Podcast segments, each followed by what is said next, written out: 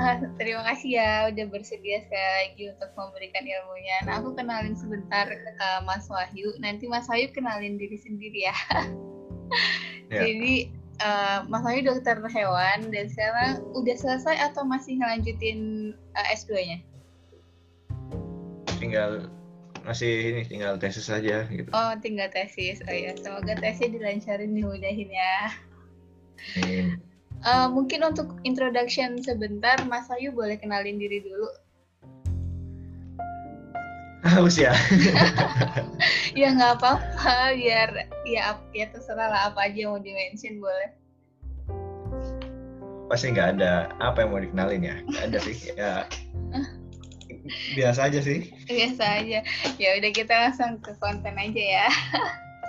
jadi oh. jadi uh, karena uh, beliau dokter hewan dan uh, kita tahu kalau misalkan era sekarang itu kita ada di pandemi COVID. Nah, dan ini adalah hal yang mungkin sedikit tersentuh ya untuk dari pendidikan kesehatan uh, dari perspektif dokter hewan itu sendiri gitu. Jadi banyaknya fokus pada uh, human gitu. Memang uh, untuk transmisinya kan yang kita tahu human to human. Nah, kita mau tahu nih sebenarnya gimana sih kalau dari persepsi uh, dokter hewan sendiri gitu. Ada nggak sih kemungkinan uh, transmisi dari hewan ke manusia ataupun sebaliknya gitu. Dan sebenarnya aku juga belum terlalu banyak tahu nih mengenai ini. Jadi mungkin kalau ada Eh, kata-kata uh, aku yang mungkin atau kalimat aku yang mungkin tidak tepat itu bisa langsung dikoreksi ya Mas Wahyu ya. Dan aku juga uh, kemarin sempat baca-baca dari link yang Mas Wahyu kasih tentang uh, COVID ini berkaitan dengan hewan itu seperti apa yang dari World Organization for Animal Health. Nah, langsung pertanyaan pertama. Kan kita pertanyaan pertama. Kan uh, masyarakat itu banyak yang tahu ya kalau misalkan uh, awal dari virus COVID itu sendiri itu uh, virus corona ya, COVID-19 kan nama disease-nya. Itu awalnya dari uh, Wuhan, China gitu. Nah, terus udah gitu uh, diisukan juga entah ini isu atau beneran aku mau konfirmasi ke Mas Wahyu. Itu kan awalnya dari uh, pasar Wuhan yang mana dia uh, menjual hewan-hewan berbagai macam hewan gitu. Uh, hewan ya berbagai macam otomatis banyak banget lah hewan-hewannya. Nah uh, dan ini diduga ada uh, kemungkinan dari uh, kekelawar. Nah itu boleh diklarifikasi nggak sih sebenarnya itu apakah seperti itu atau kayak gimana? Karena ini erat banget kan sama hewan. Itu ya ya Terima kasih ya Mbak. Uh, manggilnya Mbak Nisa atau Kak Nisa ini? ya suka-suka lah boleh. ya nggak suka-suka. ya jadi uh, mengenai sebenarnya banyak ya banyak yang bilang kalau uh, misalkan uh, virusnya berasal dari Wuhan kemudian hmm. ditargetkan tuh spesifik. Iya betul. ini dari kelelawar nih, dari kelelawar kemudian yang dijual bebas itu. Mm-hmm. Nah, tapi uh, karena memang saya juga udah uh, melihat beberapa referensi terhitung mm. yang Juni ya, Juni bulan Juni. Memang untuk sejauh ini uh, yang kita ketahui adalah kalau itu kan modelnya adalah reservoir.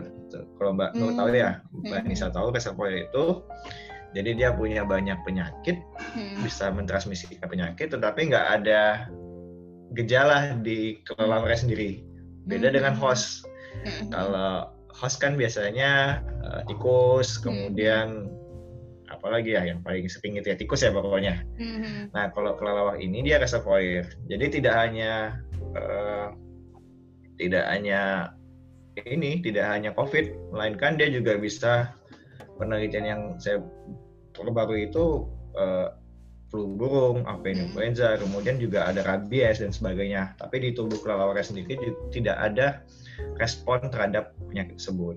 Makanya hmm. uh, jadi demikian. Nah, tapi yang lebih lucunya lagi, hmm. sejauh ini ya, sejauh hmm. ini itu tidak ada bukti spesifik bahwa kelelawar yang mentransmisikan itu kepada manusia. Hmm. Nah, ini hmm. lucu gitu. Iya, iya. Jadi kalau misalkan uh, kita ngomong secara ilmiah ya dengan iya, ngomong iya. secara orang masyarakat itu beda. Yeah. Kalau kita ke pasar itu yang kemarin di Solo itu uh -huh. di Sulawesi ya. Uh -huh. Kemudian orang jual kelelawar pada takut, wih mas ngapain jual kelelawar mas dan sebagainya gitu. Padahal kalau kita lihat uh, sejauh ini uh -huh. itu tidak ada bukti pasti bahwa kelelawar itu uh, penyebaran uh, COVID-19.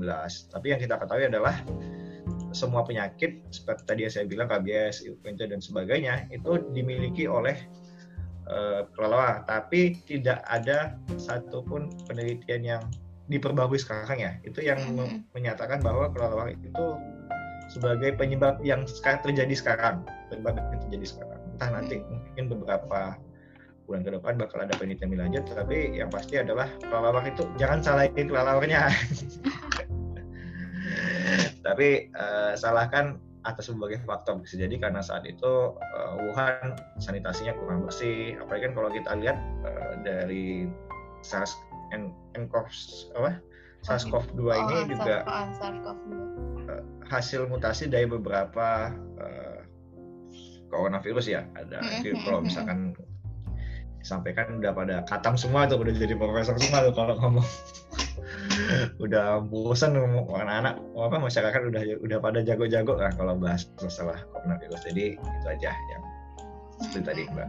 Ya aku conclusion sedikit ya uh, dari hmm. dari apa yang disampaikan tadi. Jadi uh, kalau katanya katanya uh, isu-isunya awalnya kan kalau misalkan kelelawar menjadi sumber dari uh, si uh, penyakit dari COVID-19 ini. Tapi kenyataannya bukti bukti ilmiah menyatakan kalau nggak ada bukti nih kalau misalkan itu dari kekelawar walaupun memang kekelawar itu sifatnya reservoir uh, untuk berbagai macam penyakit gitu. Tapi tidak ada bukti yang menyatakan kalau memang sumbernya dari kekelawar. Jadi kayak mungkin uh, banyak faktor ya yang menyebabkan uh, si SARS-CoV-2 ini bisa uh, bertransmisi ke manusia kayak gitu nggak kesimpulannya? Ya, jadi uh, tidak tidak hanya masalah kelelawarnya itu. Mm-hmm. Seharusnya kan kalau dia reservoir itu kan ada penyakit sumbernya gitu. Misalkan mm-hmm. ya, uh, yang baru itu kemarin uh, camel ya. Apa, iya iya. Kalau uh, yang yang sebelum sebelum merebak uh, COVID-19 kan lebih ke Mars ya, eh Mars. Uh, nah, pokoknya disebabin sama camel. Uh, uh mid respiratory uh, yang ini yang bagian uh, timur tengah gitu. Iya nah, iya. Kan sebenarnya uh, sumber utamanya di unta ya, unta, unta, unta. di camel. Nah, bedain antara host reservoir dan uh, sumbernya gitu. Misalkan saya coba ambil lagi uh, rabies. Rabies hmm. itu kan di anjing. Iya. Nah, tetapi juga ada di kelelawar. Nah, kelelawar ini sifatnya reservoir. Hmm. Nah, sumbernya yang di COVID ini kita nggak tahu siapa. Oh, gitu. oh, Jadi sumbernya itu belum teridentifikasi ya? Maksudnya dari binatang kah atau dari mana gitu? Kelelawar hanya yeah. bersifat reservoirnya.